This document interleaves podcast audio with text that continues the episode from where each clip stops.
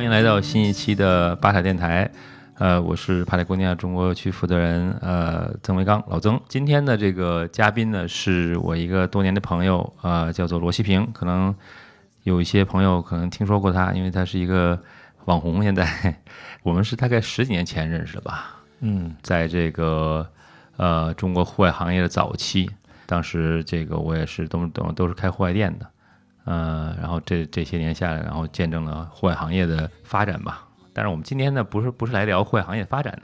上来，我想先问问罗一个问题：为什么人们会去参加户外运动？我不太确定啊。我觉得这个其实本身来讲是个本能吧，因为你自己去看欧美的数据，你可能 top 十的这种 popular 的这些户外运动，可能都是和食物获取啊，或者和战争有关的，所以这就是本能，是吧？你无论是钓鱼，或者说徒步叫采摘，或者是打猎啊，或者这样子。啊，那无非其他的一大部分，现在大家看起来比较新颖的那些东西，无非是拓展食物获取的这个这个半径而已。无论是自行车、山地自行车、滑雪，无论是其其他的，所以我是这么理解。所以我在想，嗯，因为大家现在都面临这个问题嘛，就是我们从食物匮乏到现在二十四小时可以待在家里躺在躺平了，然后点外卖吃。就是这个变化太快了，但是基因可能三百年才才变成这个样子啊，所以我想人的本能里其实是会需要这样的东西，而且从中一定会得到一些快乐吧，或者说得到非常这个持久的这种快乐，所以这个是我对户外运动的理解。所以你觉得这个跟户外运动跟那个生存本能有一定的关系？人类的生存本能有对，相当于你的基因里就含有这些东西。你现在只是因为现代的生活、食物获取啊，或者这些东西可能更方便了之后，其实两者是有一点走差了。就有点像我们说现在所有的疾病，或者说所谓的代谢病，都是因为人类的节俭基因和现在过于充分的这种食物和比如说生活方式带来的矛盾吧。所以我在想，其实户外运动，嗯，本身它是有这样的人的本能里的需求，但是呢，现代城市里的这些方便生活呢，又使得我们似乎可以不需要。但是这两者是有矛盾的。你就说，你说你像颈椎 C 六、C 七的什么钙化什么，那现在这个就是个大概率事件。嗯，所以跟生活方式、跟那个自然、大自然这个设计人的这个结构可能有些出入，对对，有些矛盾。对，所以从这个意义上来讲，我想我们应该说服自己，我们做的事儿其实除了卖货赚点钱之外，还有很大的这个社会价值。对，有可能是这样的。那你你自己是什么时候进入户外行业或者开始玩户外的？呃，其实我是因为大概九八年、九九年那个时候毕业嘛，也是在互联网浪潮的第一个高峰啊。那个时候，那个时候身体比较差了之后呢，就是在呃九八年、九九年的时候去长途旅行了一次。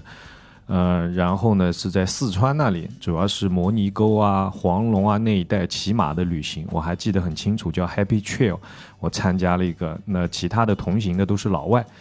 所以后来回来以后，我就感觉好像生活不能这么过。那个时候我在电信工作，然后呢就开始。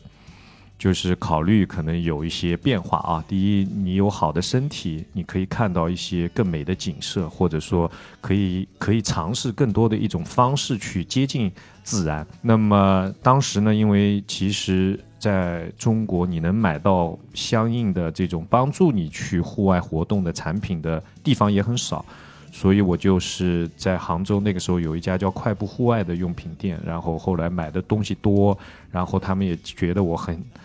很感兴趣，所以建议我投点钱入点小股，然后就这么一步一步，就相当于进到这个行业里来了吧。但是我的前面的好多年，我都是兼职的方式。理论上来讲，因为这个市场还是很小，不足以养活我们所有的股东在里面全职做。对，所以我当时就是说，我自己喜欢什么活动的时候，我就会为他们带一些活动。所以我曾经也搞过什么快步天下攀岩队啊。那我喜欢跑步的时候，可能有快步天下越野跑的这个这个队伍啊，或者那个跑山队啊。那我也有几年可能非常喜欢这个漂流啊，canoe kayak 啊什么，就大概做一些这样的事儿。嗯，对，所以你玩的东西还很多，就是在这个户外这行业里边，所以你的基因可能还比较广，就是受这个户外运动的这个影响还比较呃比较大。就刚因为刚才对，你也可以这么讲，因为。对，因为这一块上面，我觉得不是说有些东西叫大道至简，但是你多了之后，就是种类几样之后，呃，你可能会有一些总结出来的东西，而且你也会知道，你不管生活怎么变化，你总能在方便在自己的生活圈里面找到可能符合你当下的这种状态、年龄和。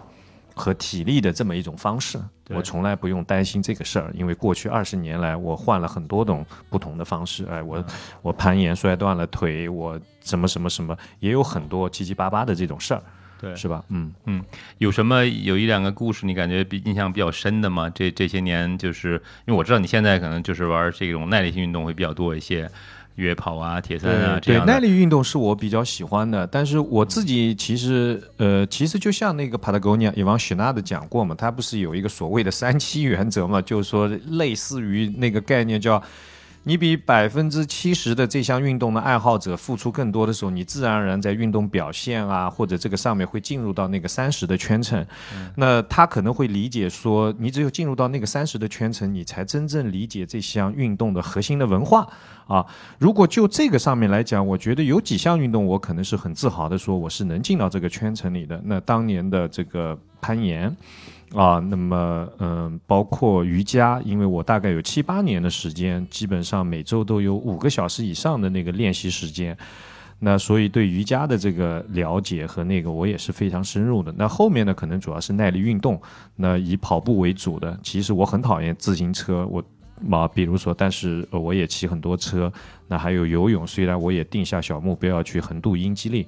后来去冲了一次浪，觉得那边水温太冷，我觉得可能不是特别适合我，所以我就从 wish list 上划掉了。那呃，就是这一个个过程下来，我想就是说，嗯，它除了耐力运动啊，或者说围绕着身体的一些控制身体的一些活动，呃，这些年呢，我在 CrossFit 上面花的精力很多，所以别人我很多朋友看到我说，哎，你怎么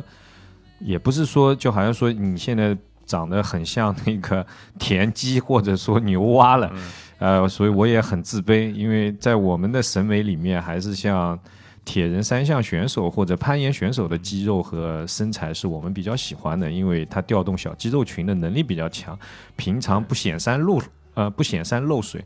但是 H I I T 呢，再配上这个蛋白质之后呢，就会带来的问题是。就会一块一块会比较明显一点，对对对，所以你对你我因为在朋朋友圈里基本上天天每天早上都看你就是大概得四五点钟就起床嘛去做训练练这个就是叫做这个 H I I T 没有，我现在练的主要是 CrossFit 吧，就是啊就是 CrossFit 叫 C F 对 C F 里面它的主要是围绕功能性的动作。但我觉得在每个领域里面，就像那个七三原则一样，确实你花了这个百分之七十的，比百分之七十的所谓的这种爱好者更多的时间精力，你才能体会到那种核心的文化和那种很本质的快乐。那 C F 它也能有很多快乐啊，虽然它可能呃可能最终带来的身形不是我喜欢的，从审美上来讲，但是我还是能很理解这种快乐。我一我过去二十年基本上都是五点多钟起床。呃，春夏秋冬都没有什么变化，不管晚上多迟睡，我都会这时间。现在呢，就是这两年呢，因为也是呃工作和生活的压力吧，所以呃我不得不得平常，因为耐力运动带来的一个大问题就是你投入训练的时间太长，有的时候你跑到一定的量或者练到一定的量，你一出发，你说每两个小时你都回不来，或者说你觉得都没法练，所以就变得时间很长。那所以呢，也试图找到一些。我们称之为投资回报可能更高的那种项目，那我觉得 H I I T 也好，CrossFit 也好，它可能也是应运而生吧，就是很符合现代的城市的这些年轻人和像我们这样的人的这种需求啊。你你有点类似于说服自己，哎，我上午六点半到七点半这一堂早课练完，这么疲劳这么累，那就相当于练了两三个小时啊。那你觉得就？可能投产比比较高，效率会比较高。对，相对来讲，对对。其实我就是在在你朋友圈看见这个，经常这做这种运动，而且早早上起得很早。我觉得你像你这种时间或者运动习惯，你早就超出了百分之七十人的这种投入程度了。所以，就是什么样的一个一个力量或者一个心态，会让你能够早上每天早上就五点钟起床，然后就去开始一个，而且不是个很简单的一个训练，还是个强度比较大的训练。对，我觉得这个问题可因为能我其实这是我其实我个人的一个问题，我觉得挺困难的。我经常早上会起不来。哦，那我觉得倒不是，我觉得就是说，因为呃，因为 Roger，我也知道你在做一些饮食的调整嘛，因为嗯，特别是 我觉得到了四十三岁后面幺五年之后，我自己很明显感觉到这个人体的这个激素水平的这种变化啊，所以。当我在那个上面做了一些调整之后，我这想要说的两点，第一个是习惯，没有什么是大过习惯的啊。那么，当你成为一个习惯以后呢，那你就比较容易这样子，就是即使没有这个运动，你可能也会起来，这个是第一。第二呢，就是我想说的激素水平的这个东西是什么呢？就是我自己的身体，我能够感受到。我的这个这个水平的变化，比如说每天上午起来，可能我们大家知道啊，皮质醇在一个高位，你的血糖在一个低位，然后呢，随着你运动呢，可能胰高糖素分泌之后，血糖会先缓慢的上升，然后是在怎么样？然后但是最最关键是我前面这个动完之后，我会有一个非常快乐的过程，哎，我会知道我的那个这个无论是多巴胺啊，那个内啡肽啊什么，它会就让我特别快乐，就是说。不是天天都有，但是大概率的你会很很多碰到这个事儿，说啊，你虽然很烦恼，说啊这个，比如说还有一个劳动纠纷在那里啊，然后公司里又要什么那个店铺又要涨房租啦，然后这边什么供应商的货他妈又逼你要提啊什么的。对。但是你莫名其妙看到别人，你就觉得很高兴，说哎，Roger 怎么样？你好不好？嗯，对。那其实这个是是是很重要的。我觉得人从某种程度上来讲。我最后到了一定的年龄，我才发现，可能人从某个程度上来讲，你是被你身体的分泌的这个激素所控制的，它让你开心，或者它让你 down，或者怎么样。但我最后发现，哎，我放在某个生活习惯里，或者说我通过运动和饮食以及习惯的这种调整，我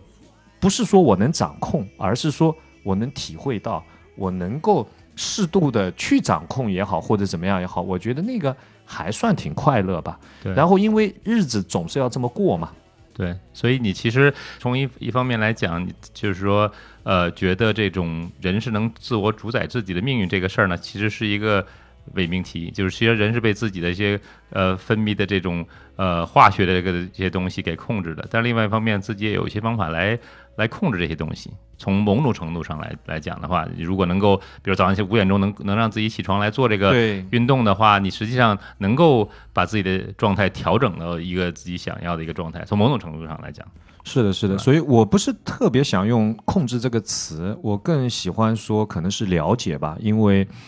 呃，对我来讲，我觉得其实我老是学一些乱七八糟的东西啊，但是学习本身其实真的是能带来快乐。那所以呢，运动来讲，其实从我们的层面上来讲，因为我原来经常分享一个课件，就是关于叫做跑步看世界啊，因为我觉得一个城市你要跑过才算到过或者去过。那这里面呢，跑步对我来讲，可能像并没有像很多人可能想的那样啊，你是为了越快跑得越远。那对我来说，可能跑步最主要的是两点：第一是看世界，是观察外界；第二是更了解我自己。我知道我什么样的饮食，我什么样的补给，我什么样的习惯，对我的身体跑步的能力以及运动表现会带来什么。所以我觉得更多的是说，无论是你刚才讲到的，嗯，生活是啊，你的身体可能你的。你可能是被所谓的你的身体里的激素所控制也好，那这也是一个了解和熟悉的过程。对，但我觉得现在越来越多的就是有这么多的这种呃新的理论出来，你可以去学习和借鉴嘛。对，这个现在目前在国内也比较热，包括这个像运动、运动饮食啊，运动这种营养的补充啊，呃，不论是运动中或者运动后的这恢复啊，这其实现在有各种各样的，这个咱们俩都是比较感兴趣的东西。那。呃，说到这个运动，嗯，你现在最除除了这个 CrossFit 这种运动的话之外的话，还做这个其他的像比较多的像是什么呢？呃，户外运动的话，呃，现在主要还是因为时间的关系吧。我现在比较多的可能还是就是 CrossFit 加上跑步。跑步的话，我可能有一半都是在山上跑。那其实这个约跑这块儿，我比较有有这个感受，因为呃，杭州，你住在杭州，杭州是个呃国内约跑这个。呃，比较赛事比较发达的地方，然后我也参加过这个威斯跑山赛。嗯威斯是应该是国内这个跑山赛里边时间最长的吧？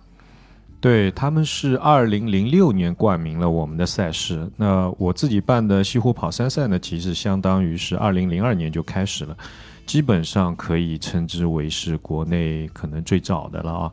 那么呃，当时呢还有赛事的话，就是七星越野挑战赛，那它是一个就是多种运动形式结合在一起的，包括可能少量的速降啊、皮划艇啊、山地自行车啊，再加上跑步。对，那那个时候除了那个之外，可能就是我们了，应该说，我应该是大概三年前、四年前去参加过一次这个吧，当时的感觉还很好。这个整个西西湖啊，就是在在西湖这个呃山脚底下呃出发，然后去爬整个山，然后经过很多这种龙井茶园，然后有各种各样的风景。而且我印象最深的是当地当时那志愿者本都是当地人，对吧？他很很热情，就是。呃，看见的选手都会加油啊，然后很懂那比赛，感觉就不像是，呃，我参加过一些比赛，可能是当地的这些本地人可能觉得，哎，这人好奇怪，在山上跑来跑去干什么？他其实就是说，这说明这个比赛其实在当地已经比较融入这个本地了，然后这个当地人会比较理解这种运动方式，也会就会支持选手参加这种比赛。呃，你觉得就是这些年做这个比赛？你觉得给你的一些有没有什么呃启发，或者是你有没有什么一些启示？你觉得你除了办比赛，作为赛事总监之外，呃，当然催生了很多这种国内的这种越野跑的这种呃行业的发展啊，选手啊，那你自己有什么成长吗？这些年在这方面？对，我觉得，嗯，办比赛就和可能任何一项你从事的运动一样，可能都会有这样的。我觉得从某个层面上来讲，它会有两个阶段啊。第一个，可能你是不断在证明的一个阶段；后面一个阶段，可能更多的是表达。比如说，你说一个人开始跑步啊，他他不断的在在，比如说发现自己的边界不断被突破，他会感觉自己都找不到，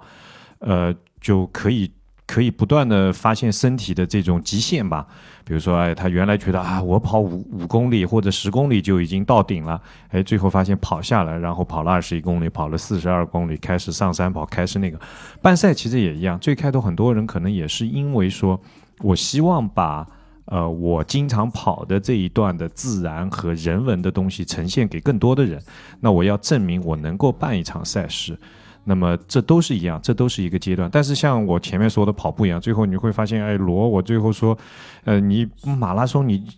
你能不能破三？我我觉得我能破，但是我可能要付出非常大的努力，然后很节制的生活和那个，那可能给我带来的快乐也很有限。那我可能就会知道，哦，我马拉松的边界可能就在这里。那周围有很多人可能仍然。会以这个为很高的目标，比如说到了二二五零啊、二四零啊什么。现在很多我周围的朋友，平均年龄四十五岁，都已经进入到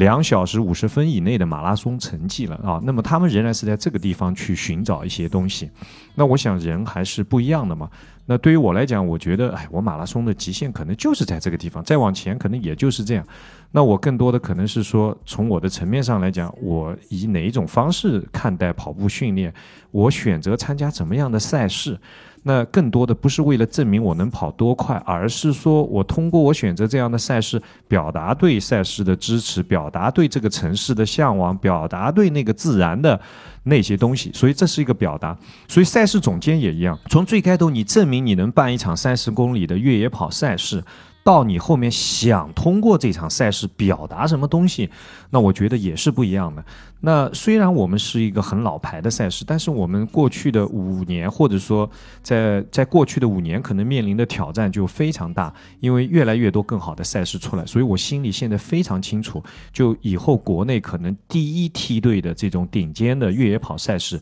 一定发生在四线、五线的这种城市里。原因非常简单，因为只有这样的城市，它这个政府才会。举全城之力去支持这样一个赛事。你如果想在杭州搞一场越野跑赛事，杭州人民虽然很幸运，在城市的中心或者市中心就有这么多山，但是你来了三千人，来了一万人，其实对于整个杭州市的政府来讲，其实。也不是说一个什么很大的事儿，对吧？所以他不可能说为你做单独的风道或者怎么样。同时，在这种人数大了之后，他对自然的容纳，或者说对对自然的这个冲击和伤害也会很大。所以这个当中一直是个纠结。那么，那你想，无论我的好朋友在宁海办的这个宁海。呃，那个宁海越野也好，或者怎么样也好，那毕竟对于那个小镇上来讲，说，哎，在办赛的这三五天里面，确实奇装异服的从外地来了这么多人参与到里面来，所以无论是那呃一个很重要的指标，就是那个房价从报名开始就啪啪啪啪啪涨，是吧？哎，那么。对当地的经济多少是有帮助。然后呢，我觉得未来我们也会有更多的选手会意识到，我通过这个赛事了解了这个城市，了解了这些自然，同时我也愿意在这里消费，去回馈这个社区。那我觉得这样的意识，呃，可能会越来越呃越来越多的被选手接受。所以对赛事总监来讲，呃，一定不是他一个人去决定了整个赛事的文化。的发展，而是说，可能无论是主办方政府，无论是他自己，无论是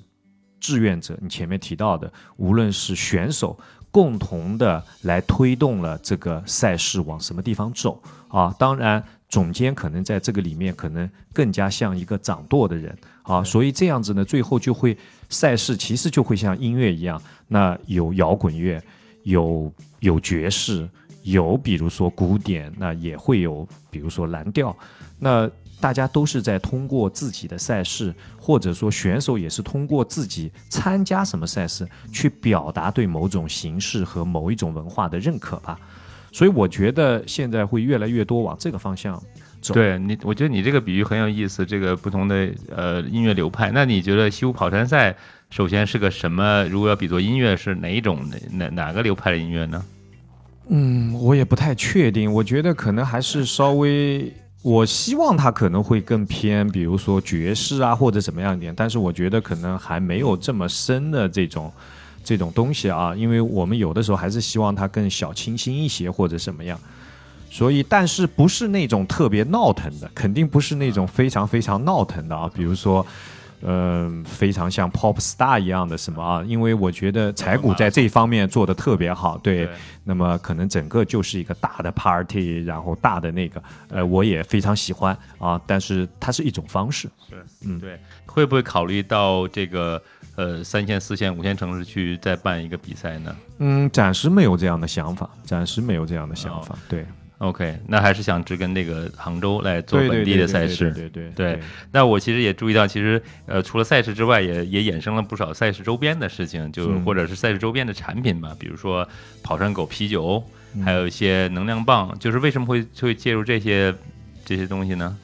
就这些东西，我觉得呃，我个人觉得，就是整个社会或者说从商业环境上来讲，就是它的这个发展趋势啊。它还是要可能在共性的基础上面，它还是要追求一些个性的，所以这也是为什么，嗯，比如说我现在这也做抖音，那你就会发现品牌的方式来发声的时候，其实大概率是很难传播的，因为。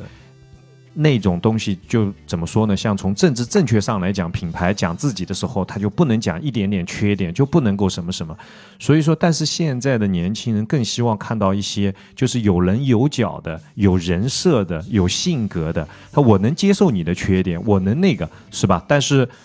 他他需要这样的东西，所以我觉得赛事上也会是这样，就是我会想说我在里面如何去表达。就是我的对生活的理解，那这些产品呢，其实是我通过赛事去表达我对生活的理解。那其实商业上呢，我当然就要考虑，因为我们做到这样的规模了之后呢，我大概率的这些东西出来呢都不会亏本。当然，你想要赚钱也不那么容易。所以呢，所以我的意思是说，在这种情况下，我的心态会比较好，我会愿意去尝试一些更多的去贴近我自己真实想法的一些产品，我就可能向大家去呈现吧。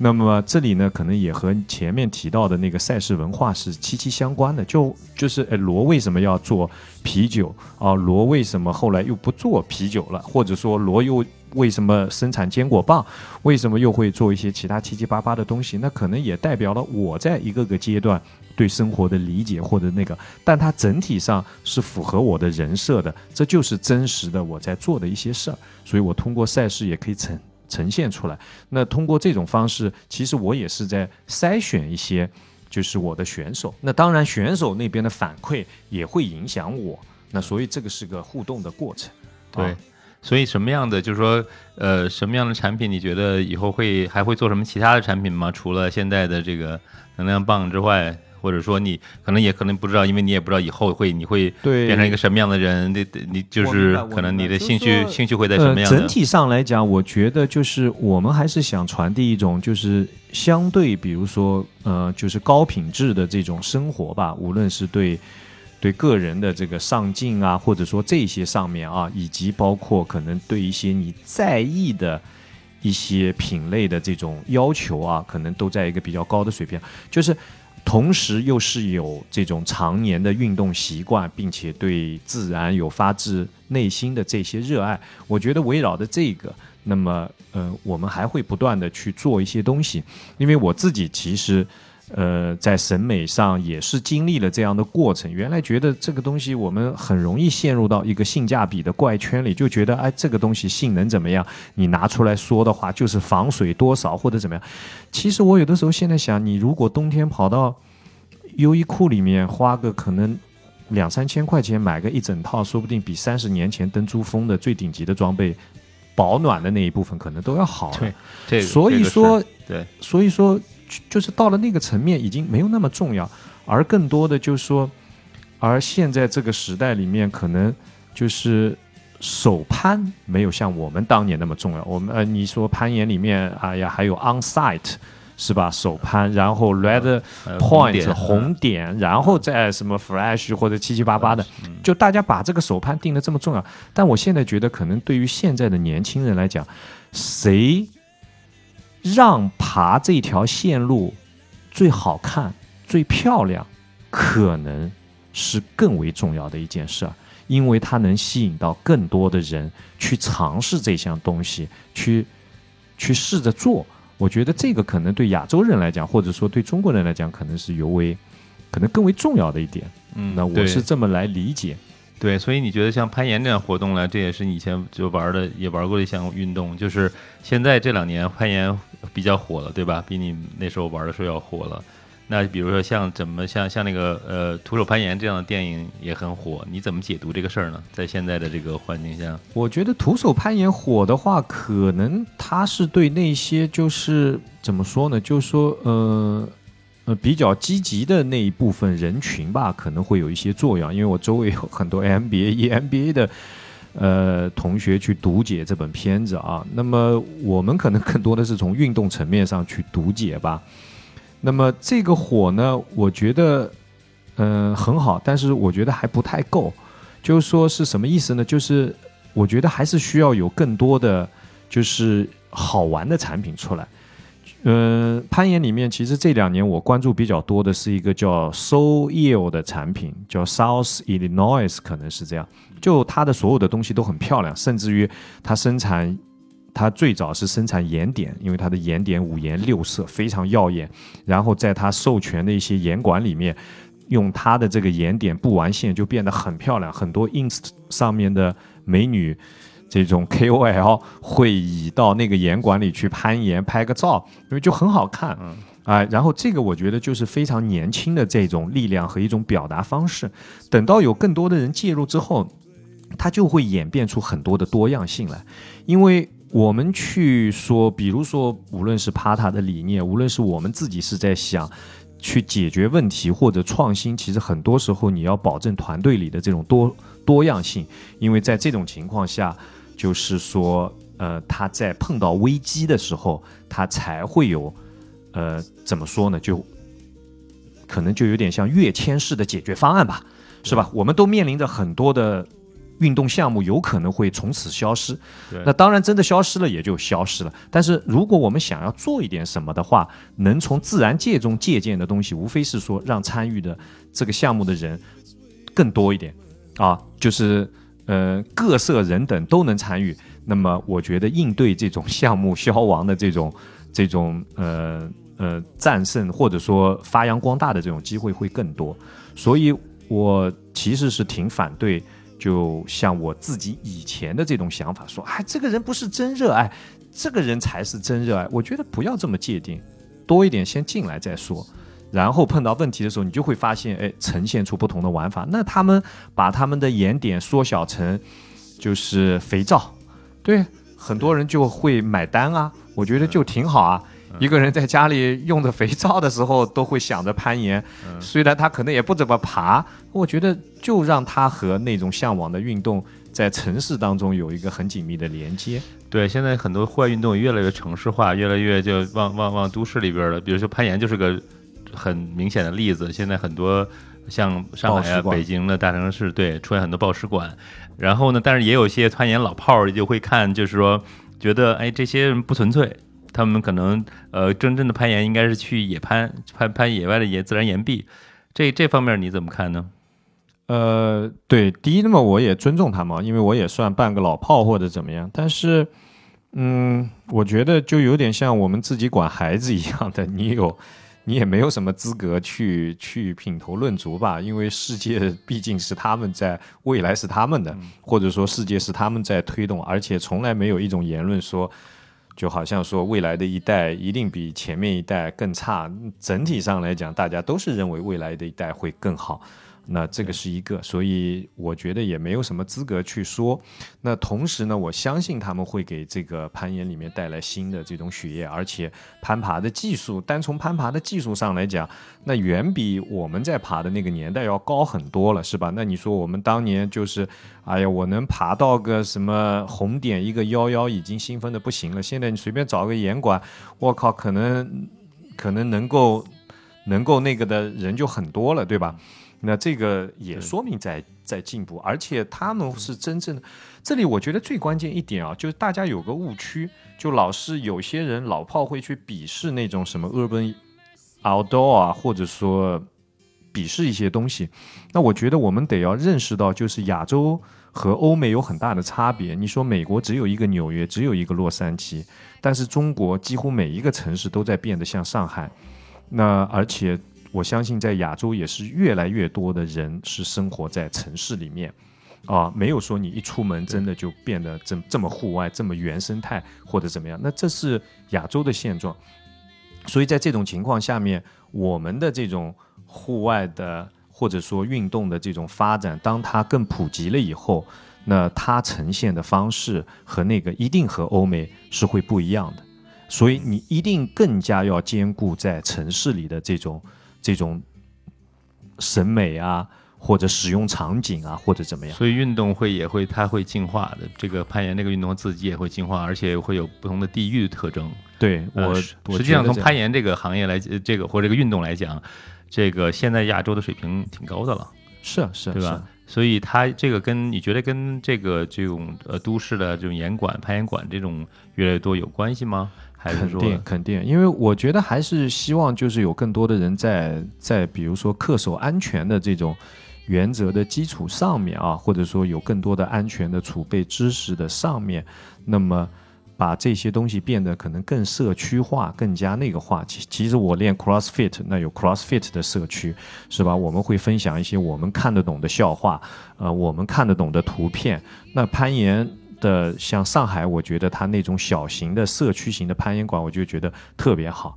就会特别好，对吧？因为像我当年什么幺零年、幺二年那个时候爬，我就特别向往在昆明的什么王二啊那波人，那个时候刘喜南什么也都还在，那我觉得他们就会是我向往的。那当然还有一派原来在上海无锡那边爬的，那我觉得就就把攀岩这个东西变得没有那么有趣，他们他们更多的是为了训练啊。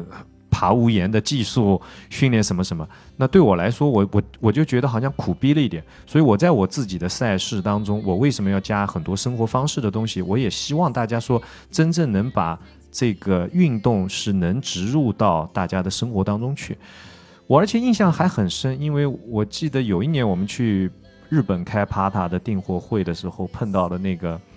冲浪的那个高手叫 Jerry，对吧？嗯 Jerry Lopez，对 Jerry Lopez，呃因为他的书我也买了，然后他当时讲了一个观点，他理解的爬塔的文化，我觉得有一点讲得很好。他说，他大概的意思就是说，我们的生活啊，其实都是由各个方面构成，无论是家庭、学习、生活，呃，自己的兴趣爱好或者怎么样。因为我们在早些年，我们碰到太多的人，为了所谓的这个兴趣爱好，或者说所谓的某一项户外运动，就是投入和倾注了太多的时间，就忽略了其他的各个方面，无论是学习、家庭、工作或者怎么样，甚至于都放下。就我觉得，对绝大多数人来讲，这个是个非常短期的行为啊。那你的人生的在不同的阶段会有，比如说某个阶段以某一项为主。但是你一定不能忽略其他的，啊，这才是一个完整的。所以我想说，呃，对我们现在这来讲，所有的呃，或者说我自己也在做商业的一些事儿，那我们在找的为品牌在找的一些 KOL，我个人更希望是从生活品质上，比如说首先契合，从生活方式上契合，然后再加上他在某项运动或者说有运动的习惯，这才是可能真正。最靠谱的，因为这是一个比较完整的人设和人生，他更容易去打动别人。我是这么理解。对，其实这个想法很有意思，我也挺挺有共鸣的。因为我自己这种人，就是我的性格属于也是在一个时期内可能会着迷于一项东西，可能一项一可能是一项运动，可能是一一个一门知识。就是咱们你也知道，就前一阵我一直在研究这个运动饮食这块，咱们经常有交流。那么说，其实我发现这个东西就属于一种，嗯，就像那个，就是像那个中学里边的这个这个波一样，就是说物理课上学的波一样，你这最后还是会回到一个平衡态。你可能会有一段时间会会拉得很远，但是还会回来。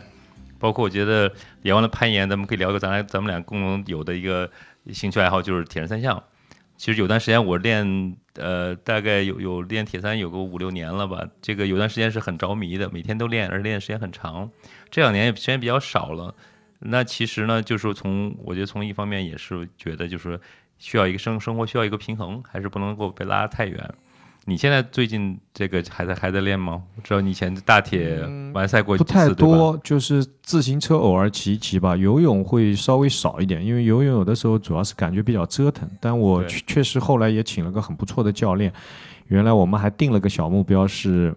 嗯，二二年吧去横渡英吉利海峡。后来因为疫情的关系，可能也就放了。那我觉得。我现在会想得开一点，因为我没有在追求运动表现上有什么特别多的想法。我可能更多的是说，让自己有更好的精力去去平衡自己的生活。那运动其实对我来讲和饮食是一个基础，而且我也很快乐。我不是说被迫去做这些事儿。很多人因为最开头刚开始迈入运动的时候，他多多少少是有些被迫的。那我能够自己在里面找到快乐。那第二呢？我想说，其实就像你说的一样，其实有一点像叫做幸福不长久或者收益递减。那我们解决这个问题的方法，无非就是间隔和多样性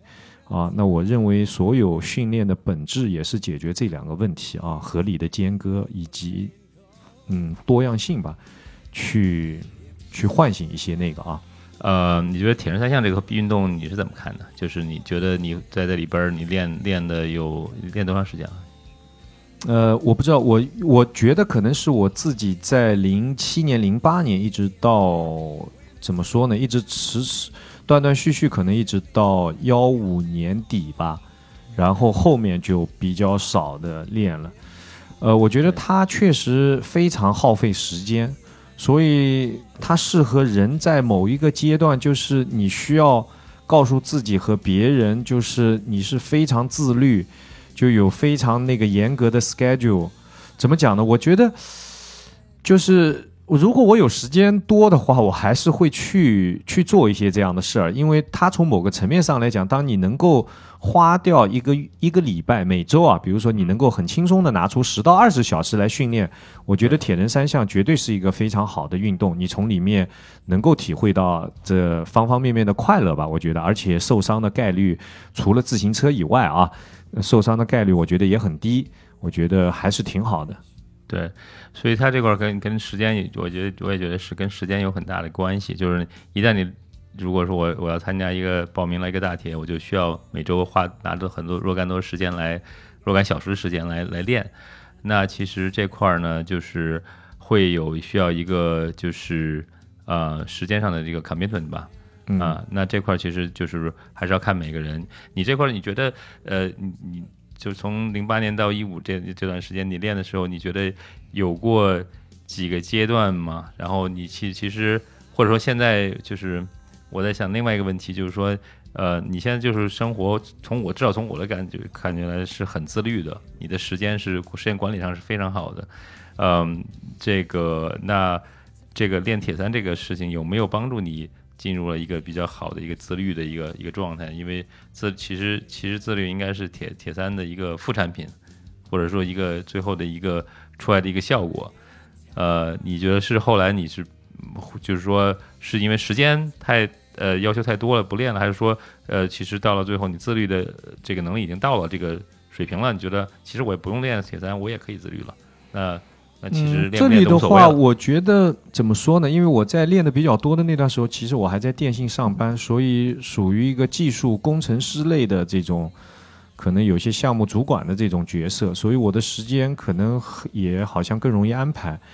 然后呢，后来创业之后呢，我觉得呃，创业可能最大的一个差异就是，呃，你不管怎么说吧，就是说你总是二十四小时你要去思考这个事儿，或者说羁绊可能我觉得也会更多一点。另外，你也从自己干事儿变成可能更多的是驱动，或者说去引导或者鼓励其他人办事儿，所以说干活啊什么的，那这个上面也会有比较大的差异啊。那所以后来就介入的少，但是我从来不觉得我是特别自律的人，我只能说我我习惯可能这样子，然后呢，最后就变成你我偶尔也会故意去打破一下习惯，就跟饮食里面的碳循环或者一样，因为任何一项东西你改变了以后，你最开头都会获得很大的收益，你会感觉很明显，但很快就会进入到一个瓶颈，所谓收益递减一样，所以说嗯。我到后来是发现，呃，年龄也够大了之后，你就发现你的这种作息习惯如果被打断以后，你人其实挺难过的。所以你就是一直在那个习惯里，在那个习惯里面之后呢，那你就会发现你的训练，你可能种类上面、多样性上面你不停的在换，但是呢，你总是放在这个 schedule 里面，那那你也会根据工作、生活、家庭的需要，可能去安排其他的。所以对我来说。我觉得可能还是怎么讲呢？就好像，呃，运动和饮食可能让我具备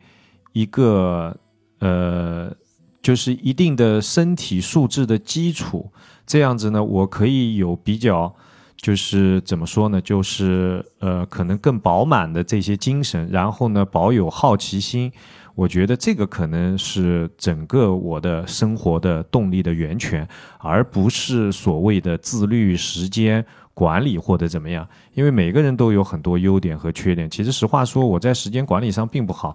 我一直在反思，就是因为我很容易陷入到一个怪圈里面去，就是呃，我自己觉得可能会花很多时间做一些无意义的事儿啊。那其实人一辈子可能最后。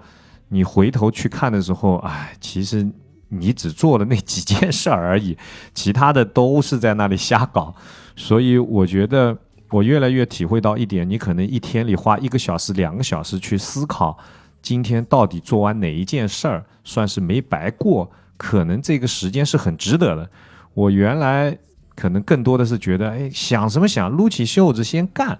对吧？那这个就是。一个变化，所以我觉得时间管理其实最终才发现，你决定什么是最重要的，那这个可能是最最重要的时间管理的真正的 point，而不是说把自己搞出一大堆事儿，然后去把它排到二十四小时里面去。对，我觉得这个也是我的理解吧。对，就是这这份我觉得很有道理，就是做这个做减法，有时候并不是要一一味做加法，其实而且就是有一些呃排序方面。怎么样去做？呃，找出更重要的事情，像那个像《人类简史》那个作者那个 Uri Harari，他的我我记得我看他的书，就是他有一个习惯，就是每天花出两个时两个小时时间来做冥想。所以我觉得这个也可能也有你说的这个意思，基本上就是是的，是的。冥想其实我一直没能真正好好的开始，但我觉得可能随着年龄再大一点，可能过两年五十岁了，我觉得应该可以会多一点这个，因为我也觉得我过去二十年可能动的太多了，也需要再再静下来想一想一些事情。我觉得其实还是很好的一个习惯。我觉得我也是，呃，觉得挺有，应该是一个挺好的一个习惯。那啊，咱们换换一个换一换频道，讲讲完了这个这些运动。那就是刚才你也提到了，就是以前是这个电信的一个中层管理，然后后来开始进入呃创业。其实创业你也是属于一个系列创业者吧？呃，不是，就是做，就是从那个开这个户外店，到后来呃做这个户外电商，然后现在是做这个呃户外的抖音网红。嗯，这个为什么会有这些不同的呃一些业态，或者做不同的从事不同的事情？就是。你觉得是跟你的这种性格，就是喜欢尝试不同的东西，或者有有好奇心有关系，还是因为一些呃行业的大环境或者这个社会大环境，还是一个什么样的一个因素？你现在如果看过去这十几二十年的一个过程的话，我不知道。我觉得呃，我们董事长原来讲过一句话，我觉得我还挺认可的。白总原来讲过一句话，他也说罗啊，这个人生从来就不是规划好的。那所以呢，这个呢，我想用先用这一句话来回答你刚才讲的这个东西，就所有的东西呢，你可能都有主动积极的，也有被动消极应对的这两。或者说多种因素来决定啊，比如说你从电信跳出来是什么？那你说的好听点，也是受什么这种创业创新两创的这种鼓舞和感召？你觉得啊，要去出出去看看世界这么大啥的？但你回过头来，你在创业里碰到很多问题的时候，你就想，我靠，又被忽悠了，这个这么大的坑或者怎么样，是吧？所以这这个很多时候有些决定可能就是一瞬间，但是但是人生不是说你从。那个大学毕业的时候就把自己下半生都规划好了。那至于从创业上来讲呢，就是我还是比较 focus 在那个运动户外的这个零售的行业里面。只是说这个行业环境在过去十年里就是产生了巨大的变化，从线下的街边店到这个商场 shopping mall，然后再到线上。然后再到，比如说现在更多的叫兴趣电商也好，KOL 也好，直播也好，或者怎么样，其实它迭代更新是越来越快。所以从这个层面上来讲，原来我们认为我们做的有价值的东西，把货品搬过来搬过去，或者说嗯接触到消费者，可能在现在这个新的时代里，可能都变得没有价值和没有意义了。因为整个行业里面可能就变成两部分，一部分叫流量组。一部分叫流量变现服务商，那听着有点拗口啊。简单的再来讲，你原来比如说在最早的年代，你租了个很贵的店面，那边有很好的客源啊，或者怎么样，那有很多的客源，那这就是一个流量组，是吧？当你里面放了一些什么产品和服务，无论是呃，美容美发也好，还是说户外产品也好，那这些产品变成了一个叫做流量变现的这么一个服务的角色。那现在呢，这个这个在在我觉得在当前这个时代，就有可能就变成只有这两层角色，而我们原来所谓的叫零售商啊，什么区域代理啊，或者总代理啊，或者怎么样，这些东西可能都会被弱化。原来你做的有价值的东西都会变成基础的服务，所以你说我后来又变成啊在做嗯什么抖音网红啊什么，那我只是说我们也是被迫的说，我们发现哎呀在天猫、京东平台买流量很贵，是吧？我希望让更多的人知道我的时候，我必须拿出一个就是属于这个呃怎么说呢？就好像平均的流量的价格去把流量买进来。然后呢，卖了产品或者怎么样，那这个时候就是你的生意始终处在这个微利或者说亏损的这种边缘上纠结来纠结去。那你要不然你能够通过比如说所谓的网红的方式啊，你打造出来，那也可以获得相对低成本的流量。那你后面再卖同样产品的时候，那你才有可能存活下去。那或者你自己就是在设计或者供应链上面有非常强的优势。啊，或者你就是品牌商，那也可以啊。那这个是另外一方面。那那我既然后者暂时也做不了，那我只能够，我们也只能够做前者。所以从某个程度上来讲，这也是呃一个无奈的，或者说被时代推动着做的事儿。那另外一个层面上呢，就是我觉得我毕竟在这个行业里，所以我还是得时刻告诉自己，就是说，呃，我不能说钱也没赚到，把身体也给搞坏了啊。那所以从这个层面上来讲，我一直对于，呃，随着年龄的增加以后，就说，呃，运动表现啊，或者向向别人证明我有多能干啊，什么这个东西变得越来越不重要了。那更多的我是说，我希望我在我自己的这样年龄阶段，我有很好的精力，能够保持，呃，一个怎么说呢？对世界的好奇心，能够呃不断的去学习，这本身是一个很好的状态。那么，我觉得在这个行业里，那嗯，通过运动习惯，通过这个饮食啊，然后呢，我觉得去应对。我自己在商业和工作上以及创业上面对的这些问题啊，那我觉得，嗯，可能这个是从主动和被动的层面上来讲，就是讲了我过去的这个怎么说呢，叫职业生涯吧。我想，对对，这块儿其实上次那个张静薇来谈那个户外行业发展史，这十十几年，将近二十年，也是我觉得，呃，基本上跟你说的是另外一个角度上说的，就是说。说我们也谈到了户外运动的一点零、二点零、三点零。其实你是我认得的这个圈里边很少有几个就是呃一点零、二点零、三点零。当每一个新的阶段来了之后，都重新把自己给改造了一遍，来这个这跟着根据这个新的这个行业的发展，我觉得这还是个很很难得的的一件事情。这个我我一直认为，就是人应该是能够不断的自我否定，才能够才能进步。所以能够自我否定，才能把能把今天的自己给放到一边儿，不是去完全给否定，而放到一边儿，然后再开启一个新的一个新的自己自己的版本，一个升级版的，我觉得可能才是一个很有意思的一个过程吧。那说到这一块儿，其实咱们也可以看一下，展望一下未来。你觉得，嗯，这个户外这行业发展这么突这么长时间了，嗯，再往下这几年会会是什么样的？你觉得会是跟现在就是从？你看，咱们刚开始这个零三零四年的时候，那个时候，呃，你那时候有店，那更多的是一个渠道的一个发展过程。在那时候开户外店，然后品牌开始大量涌入。到后来呢，一个快速发展，然后很多这种大资本进入，然后进入了商场，很多这种大的这种渠道流通渠道。然后到后来开始这个户外行业进入一个呃调整期，到后来进入更多的一个网红经济，更多的一个兴，你说那个刚才说的那种。兴趣爱好那种状态，你觉得未来是什么？会是什么样的？嗯，我不知道，我不能说很远，但是我觉得未来呃五到十年间，可能还是户外一个非常好的一个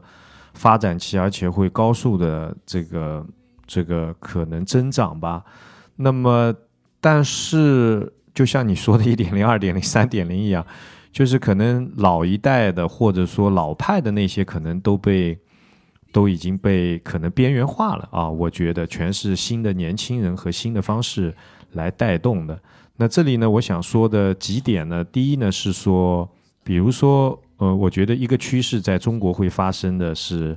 说，可能新的一代运动和户外品牌的创始人不再像以前那样是李宁啊。是，比如说一个攀登的高手啊，或者一个职业选手，可能越来越多的会变成是设计师。那这个是我能看得到的啊。那因为整个整个传播的方式在改变，视觉啊、视频啊可能会更为主。那这个带来的变化就是，像我们赛事里面，嗯，就是说可能很多时候对于呃视觉上面的投入，可能是我最后或者说最后。要考虑才能砍的这种费用，因为如果朋友圈里没有人发你的赛事照片，或者说你的选手没有人考虑用你官方提供的照片替换他社交媒体的头像，持续多长的时间？从某个程度上来讲，你的赛事就没有搞过，或者变成一个 private club 的活动了。那所以正因为对视觉在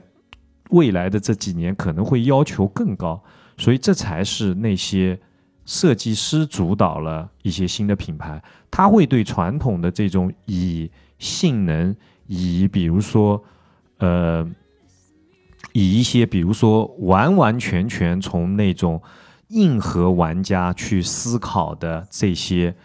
品牌可能他会觉得他有很多新的想法，他觉得哎，这个东西你虽然是很好用，但是不好看。我在城市里用也不好，在在那边用可能也不好，但我对于这个性能的要求没有那么高，优衣库就可以满足。所以他们会跳出来，创造出很多新的新锐品牌，而这些新锐品牌，我觉得是真正引导我所谓的这个接下来的五年、十年的这种变化。而这些品牌，它最大的特点是：第一，它在视觉上会做得非常漂亮。当然，它可能也会有不同的流派，大家不同的喜好。但最关键就是这些人如果要走得持久的话，就这些设计师本身他也有运动习惯。他也是非常愿意亲近自然，他喜欢徒步，他也喜欢那个，只是他在运动表现上，也许没有像我刚才说的老一代的那种创始人那样，可能运动表现是属于拔尖的那百分之十，他有可能是处在可能可能百分之五十，或者说后面百分之三十，但这一点不妨碍他去创这样一个品牌，并且让更多的年轻人带入到这个里面来。所以，包括像在你比较热的 glamping，我也是这么理解。我认为 glamping 从某一部分来讲，可能很快会过去，因为 glamping 本身从它还是有点反人类的吧。你真正的 glamping，你让我这样一个算是每天练 crossfit 的人，去把一个什么大白熊的大帐篷搭好，把那一摊子一车后备箱的东西摆出来，两个小时，我觉得比做了什么 word 什么可能都要累。是吧？所以你像女孩子可能就很难去做这样的事儿，但是它带来的好处是说，它让整个户外或者说它最大的价值是把天幕利用到极致了之后，就是说真正的让大家体会到把客厅的四壁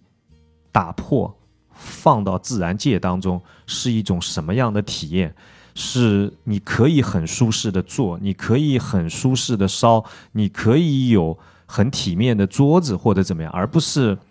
光考虑轻，光考虑那个。然后这个东西可能反过头来又会回到我们的客厅里去，大家就会考虑说，我那个这户外的东西我完全可以在家里用，因为我也可以买更高品质的。而且现在的家庭也越来越小，我可以收纳在里面。等到有客人来的时候，我拿出一个东西，而不是像原来十年前拿出一个什么塑料的椅子或者怎么样。那现在更多的是，哎，原创的、实木的、有故事的，呃，可以有历史痕迹的，还有包浆的，无论是皮的，无论是实木的，无论是这样的。所以这样子的，所以反过头来也会影响我们的审美。所以我觉得这个上面可能是一个机会吧。对我，我其实希望你这个你这个预言不要成为现实，因为 因为像比如说帕雷公那个品牌啊，就是像刚才说的，就是这种顶级的这种运动员，对吧？就是像李宁这样的运动员，帕雷宫的创始人伊万什纳尔就是个顶级的攀岩爱好者。那其实更多的设计也是在就是运动项目项目下的功能性的更多一些。那如果是以后的顾客对于这个功能性的就是要求不是特别的。高的话，其实呢，更多的就是这种，呃，就设计取胜的产品可能会会更加的这种胜出一些。那这个那我不这么对对对，这个我觉得反正我持比较呃不一样的观点啊，因为我觉得这个你就可以用两个品牌去对比吧。一个我比较喜欢的，也是我好朋友的，或者说他们在创的品牌，一个叫安高若啊，那么还有一个呢，就是所谓的中国李宁。那我觉得中国李宁呢，就是你所谓的想要去不希望发生的那些事儿，而安高若呢，是我在表达的这个事儿，就是这些品牌要能走得更长远，它还是要从运动和户外当中汲取真正的核心的文化，就是这个意思。对，就就是说我没有把运动表现或者功能放到一个非常高的位置，或者说它的 priority 会稍微低一点。但是他要走更远，他必须不断的从这里面汲取，他还是要为这个人群服务的，就是这个意思。所以我觉得，Patagonia 为什么能够这么持续的走？那一个是，一个是本身因为，而而且我也。不认为伊万许纳的就一定是个顶尖的那个啊，因为他只是说在他那个年代就没有这么多人，因为他在运动上肯定是有天分，他也换很多不同的项目或者怎么样。但是那个时候他所有的运动都是参与的人太少了，说白了只有一千个人在玩，那他很容易是就会那个。如果放到任何时候放到现在来，如果这个变成一千万人玩，那他根本就不可能出来。所以我从来不认为这个，我觉得你这这点，我觉得你说的还是对的，因为以往自己都讲过的嘛，现在的这个。呃，攀岩运动员的水平比他们当时要高很多。他他首攀那个就是优山美地那个酋长岩的时候，花了二十七天。那其实 Alex Honnold 就是对呀，呃，徒手攀岩花了四个小时。所以当然这个从呃大概那个时候是七十年代到现在有过四十年了，但是这个水平已经是就是有一个数量级上的一个一个提升，而不是一个。一个小的对，所以我觉得你不用担心，而且我也不认为就是 Patagonia 就好像就一定是个那个，因为它还是一种呃怎么说呢，生活态度和主张吧，就是你不要偏过来偏过去。我觉得现在很多的设计师比你想的或者比我们想象的可能都要成熟和更加那个啊，他们他们用功能性的目的是说，他们不希望专门为专业选手去生产东西，他希望大家在城市里遛狗和到西湖。旁边去爬一座山，以及甚至于去四川海螺沟哪里去徒步，穿一样的东西，因为现在功能性的面料完全就可以做到这一点，但不是说他说我专门要为一个能够全马跑到两个半小时的人设计一条裤子，是吧？那我也会和他们做一些联名。那我去和他们做联名的时候，我当然保证了我和他们做的这一条。几个产品一定是我愿意穿着去跑百公里，并且也能够胜任百公里的这个要求，对吧？但是，它也是我个人对审美以及我们和安高若的人可能一起，比如说抽象出来的我们对世界的一些理解和对审美的一些那个，其实也是一种表达。对，所以其实还是要在是，我觉得就是我的理解就是说，其实就是还是要在基于一种。功能性的基础上的对于呃产品的设计感的一种提升，对对对，是一种要把两种这个，既不是说我们就光追求这个产品的美感而不不再关注这个，对对对，而不也不是说像以前的户外产品可能是光就是把功能做到所谓的极致，但并不注关注这个设计感，对是是这两两者的一个一个融合，实际上是的，这样的一个情况，因为这两者一定是互补的，因为你没有外表的东西呢。没有传播，没有传播呢，你很难达到经济规模，你很难解决你盈利的问题，你这品牌很容易死掉。但是呢，如果你只是追求所谓的这个那个，你吸引到的人都不是真正到外面去玩的或者怎么样，这个东西也走不长。你始终是在讲滑雪的故事，然后发现没有人穿着你的东西去滑雪，那你说你能走多远？走不远，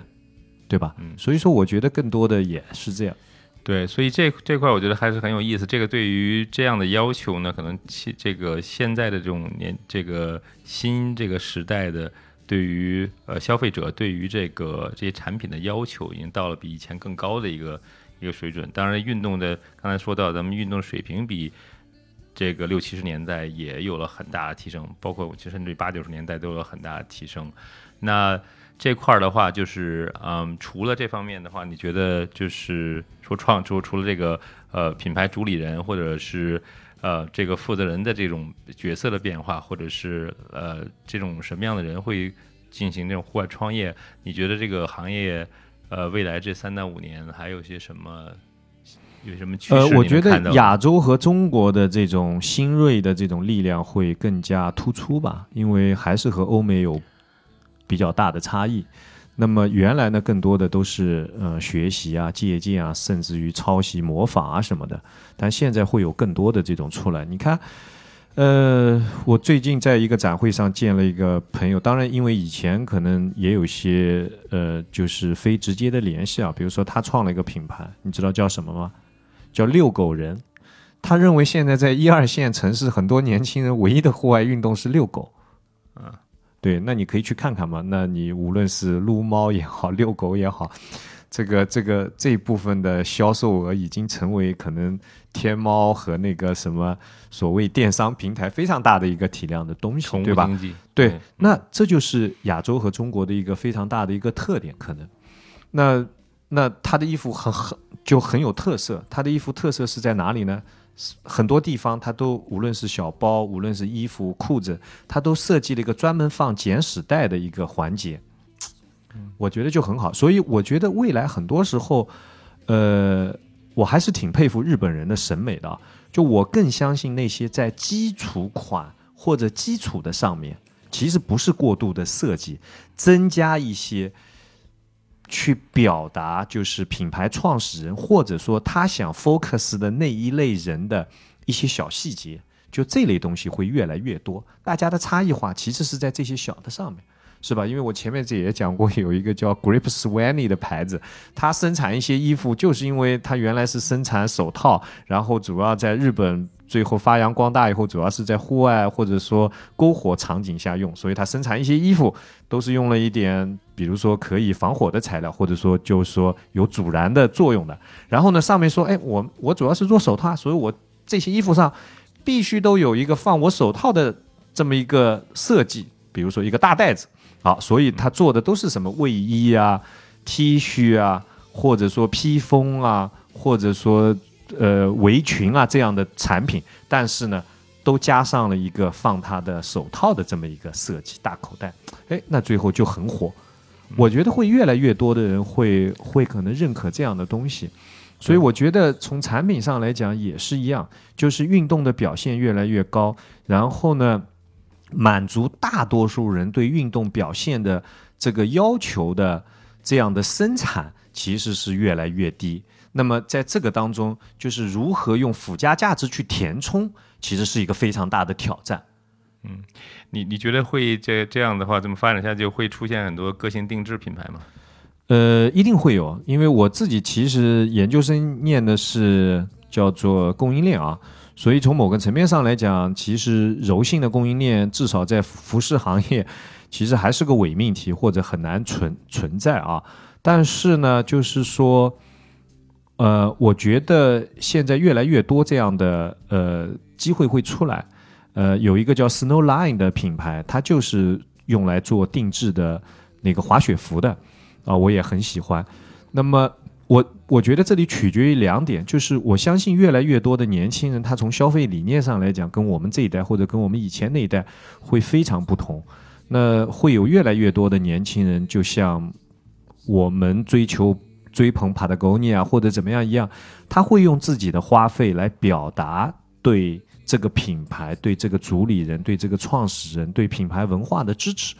这是一个。第二个呢？我觉得越来越多的创始人也会认识到，我为什么一定要把规模做这么大？我为什么一定要上市？我为什么一定要那个呢？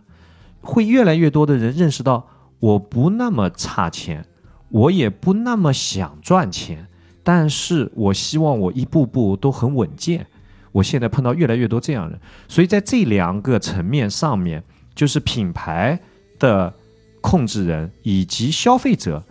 在这两种情况下，都可以使得柔性供应链和定制，在一个比较小规模，在一个比较相对比较高的价位，或者零零售价位，或者性价比不那么好的情况下实现。嗯，所以这个东西可能还真的会会有这样的这样的品牌或这样的一些这个。这个消费者会会要求这块儿，对吧？要求这样的产品会出现，会也会追求追捧这样的产品。那户外的这个这个，那说了这个产品，你觉得运动怎么样？户外运动最在这个你比较看好，再往下这几年什么样运动会有比较好的发展呢？我也不太确定。我觉得这种从大面上来讲，就是怎么说呢？也回到那个上面，也是好看的、愿意分享的运动可能会更好，会更容易传播。对。对你就像 CrossFit，至少我个人觉得发展传播还是很快，因为他鼓励那种，呃，发照片分享或者怎么样。其实我也不是说我我为什么每一次要发，而是说而是说他这个 CrossFit 它它的规则或者说它的这个这个文化里就是大家训练完之后小团队拍个照，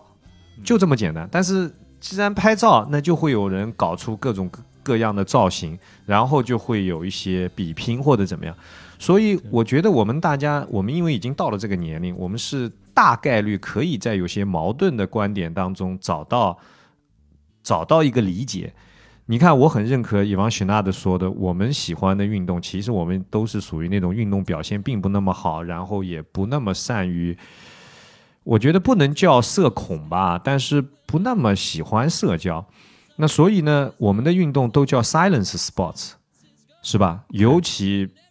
耐力运动，你说你去跑个一个小时，哦，跑跑一百公里，你难道希望什么嗯沿路都有人给你欢呼？不可能，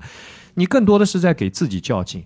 但是它的另一面，矛盾的另一面是我们要看到中国越野跑赛事，或者说中国跑步运动的推广，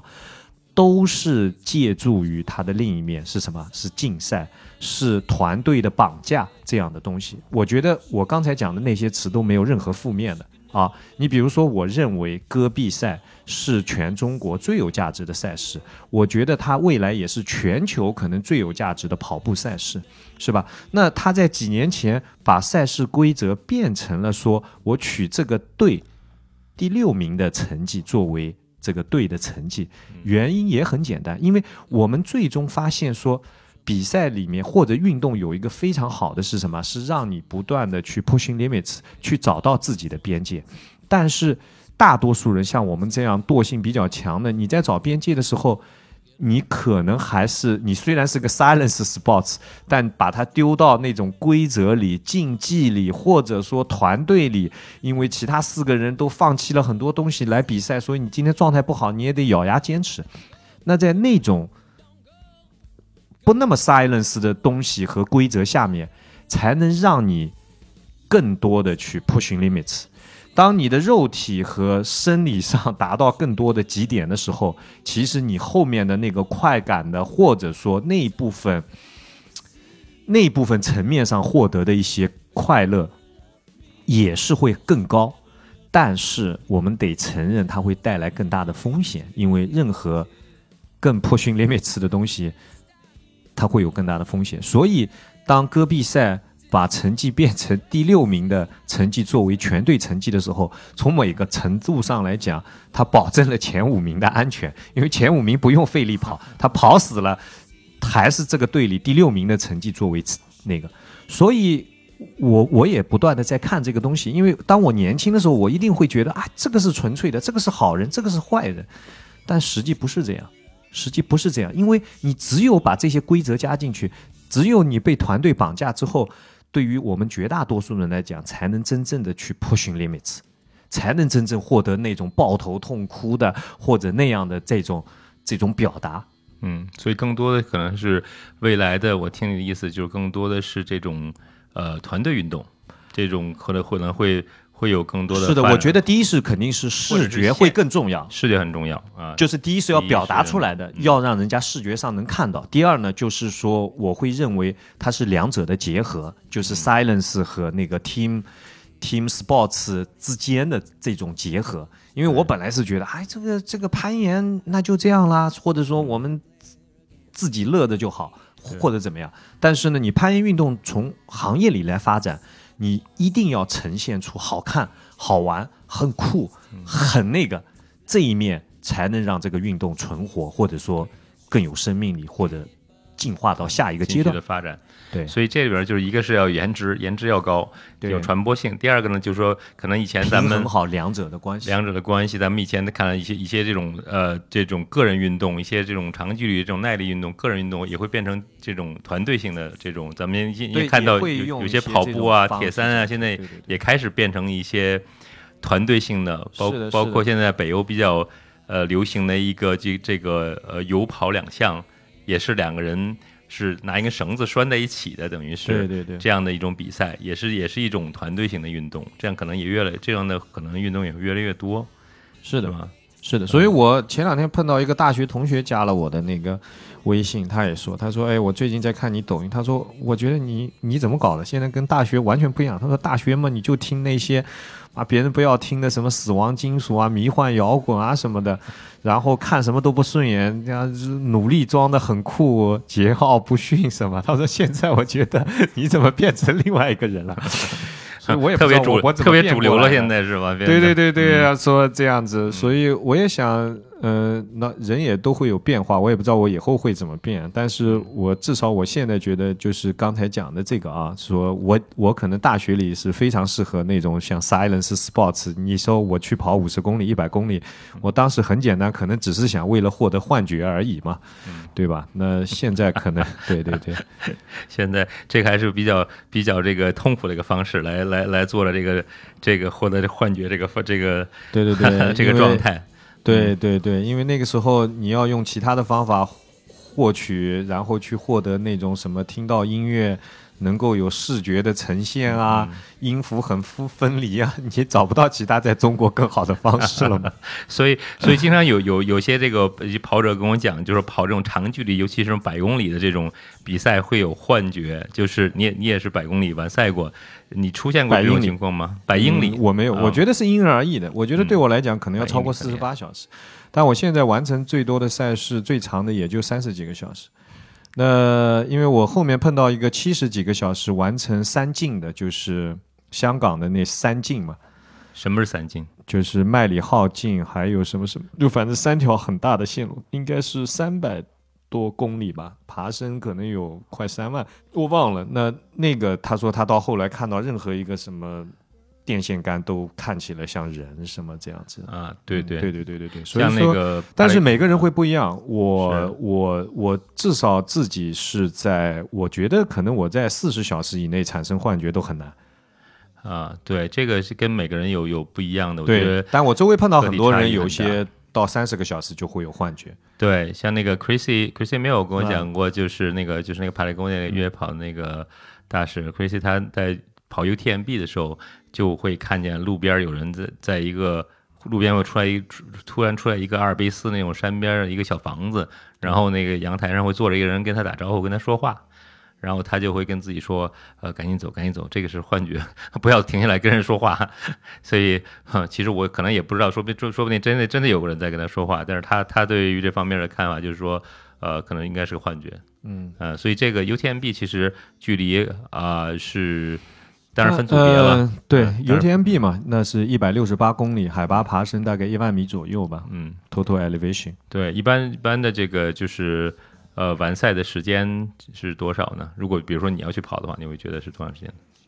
我啊，可能也三十个小时吧。状态好可能三十个小时，状态差可能三十五以上。OK，所以所以还是出出不了幻觉，还是没有对对对 对那个对。所以我现在也放弃了，我也没想通过这种方式。对，有意思。那那这就是。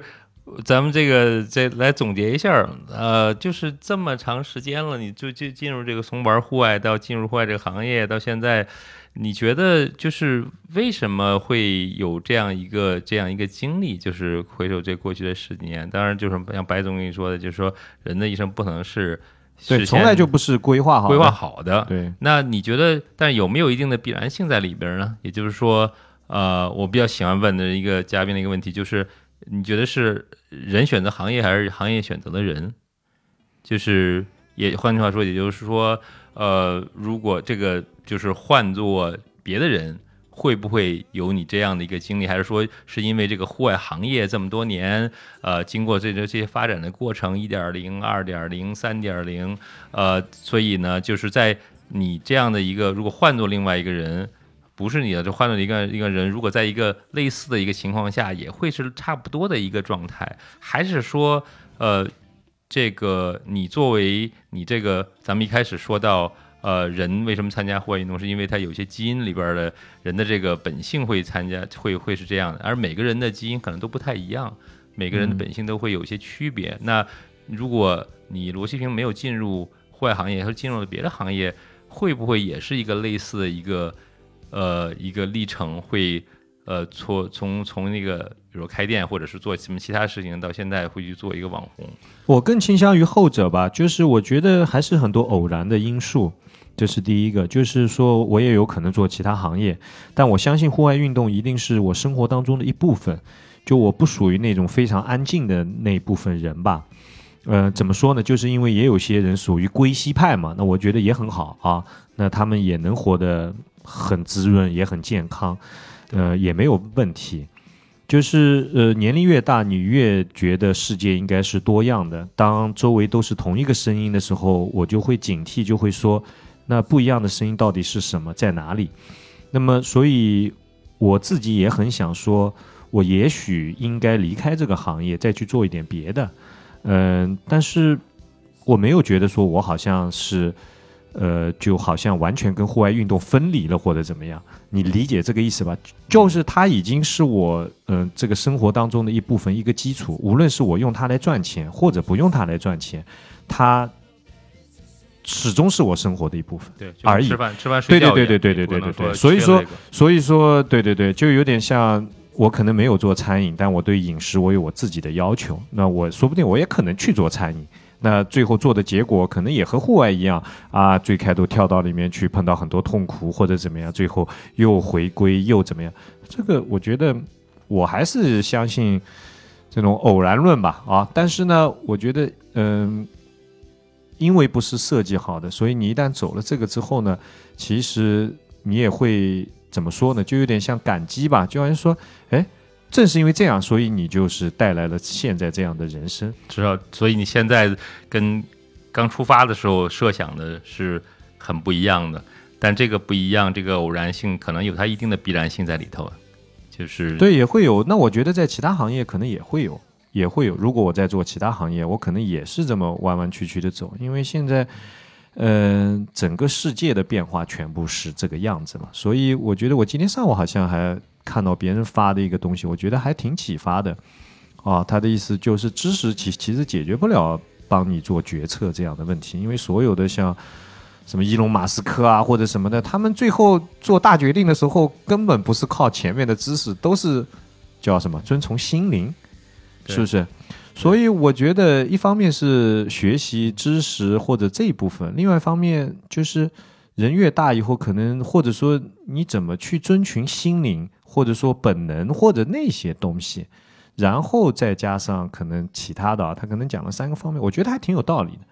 对，真正大的这种改变，可能都不是靠呃分析出来的。对，是他有一种说法叫做，可能美国现在比较讲的这个叫做呃，叫我我那个我不知道中文叫什么叫叫叫 first principle thinking，就是原理性的第一性原理啊，第一性原理这种思考，就是说可能从并不是从可能知识方面，而是从一些。呃，原则性的方面来思考来做决定，可能是这样子的，啊，所以呢，那非常好，这个呃，我觉得可能就是能够呃，听众朋友们有些也也会有类似的这样的一些感触，嗯，那呃，你现在的这个主要的呃抖音号是什么？如果在大家想看关注你的话，哦，可以看一下户外老罗，但是我也想说一下，我觉得我我前面也 拼命在问，可能听。这个播客的到底是怎么样一群人啊？那么说不同的平台年龄层次也不太一样。那我原来以为是比较偏可能呃理工啊，或者说更理性一点，比如说逛知乎和逛那种豆瓣的人。那如果不是的话呢？我觉得就是说哦，或者说不管是不是吧，就是我想提醒一下，就是我在呃户外老罗或者说在短视频上表达的东西呢。呃，不能说是我的全部啊，或者说，呃，我要适应平台去把内容反复咀嚼，那么呃，会牺牲很多的精准性和那个，呃，还要加进去一些传播性的娱乐的东西，那也要去揣摩平台对人性的揣摩，对吧？因为传播的本质其实还是人性嘛。所以说，我觉得这个内容上面也都会这样。所以大家如果去看了那些内容，跟我今天讲的会有一些差异或者怎么样，大家也不要太奇怪啊。一方面我也在变，一方面我那上面的内容我都是要经过反复咀嚼，希望对短视频的用户来讲是不用呃过脑子很多思考的啊。所以所以这个可能讲一下，我的号是户外老罗，在很多平台可能现在都都做了，但是为主的现在还是。那个抖音平台，对，对，有道理，因为它它平抖音这个平台有它自己的特点，所以有什么其他的地方，如果大家更想更完整的了解你的一些想法的话，有没有什么其他的公众号或者是什么可以能够那参加我们的赛事吧，那这样可以近距离的那个可能接触啊。当然，啊对，非常好的建议。嗯威斯今年的这威斯西湖跑十一月七号，嗯。啊，好的，有什么有什么啊，现在不是威斯冠名了，因为威斯啊，对对对，现在啊就是西湖跑山赛西湖。跑山赛，嗯啊，就就叫西湖跑山赛了。对，今年我们能有期待有什么新的东西吗？有新的有些呃，我们和一下美津浓出了一款联名的鞋子，嗯，对，出了一款联名的鞋子，所以每个参赛选手都会发一双那个鞋子。那个鞋子呢，其实是一双休闲鞋，但是呃，至少我是肯定可以穿着它跑完马拉松啊，或者跑四五十 K 是没有什么问题的啊。当然，我们不把它说成是一双竞技的鞋子，我觉得我觉得挺好看，然后我也希望能够平常穿着吧。就这个，然后其他的话呢，我们跟那个就是呃轻工那个品牌合作，有一个复刻的呃 T 恤啊，因为我们原来我爱跑山的 T 恤做了很多年，原来一直是用的 OR 的 Outdoor Research 的叫做 Eco T，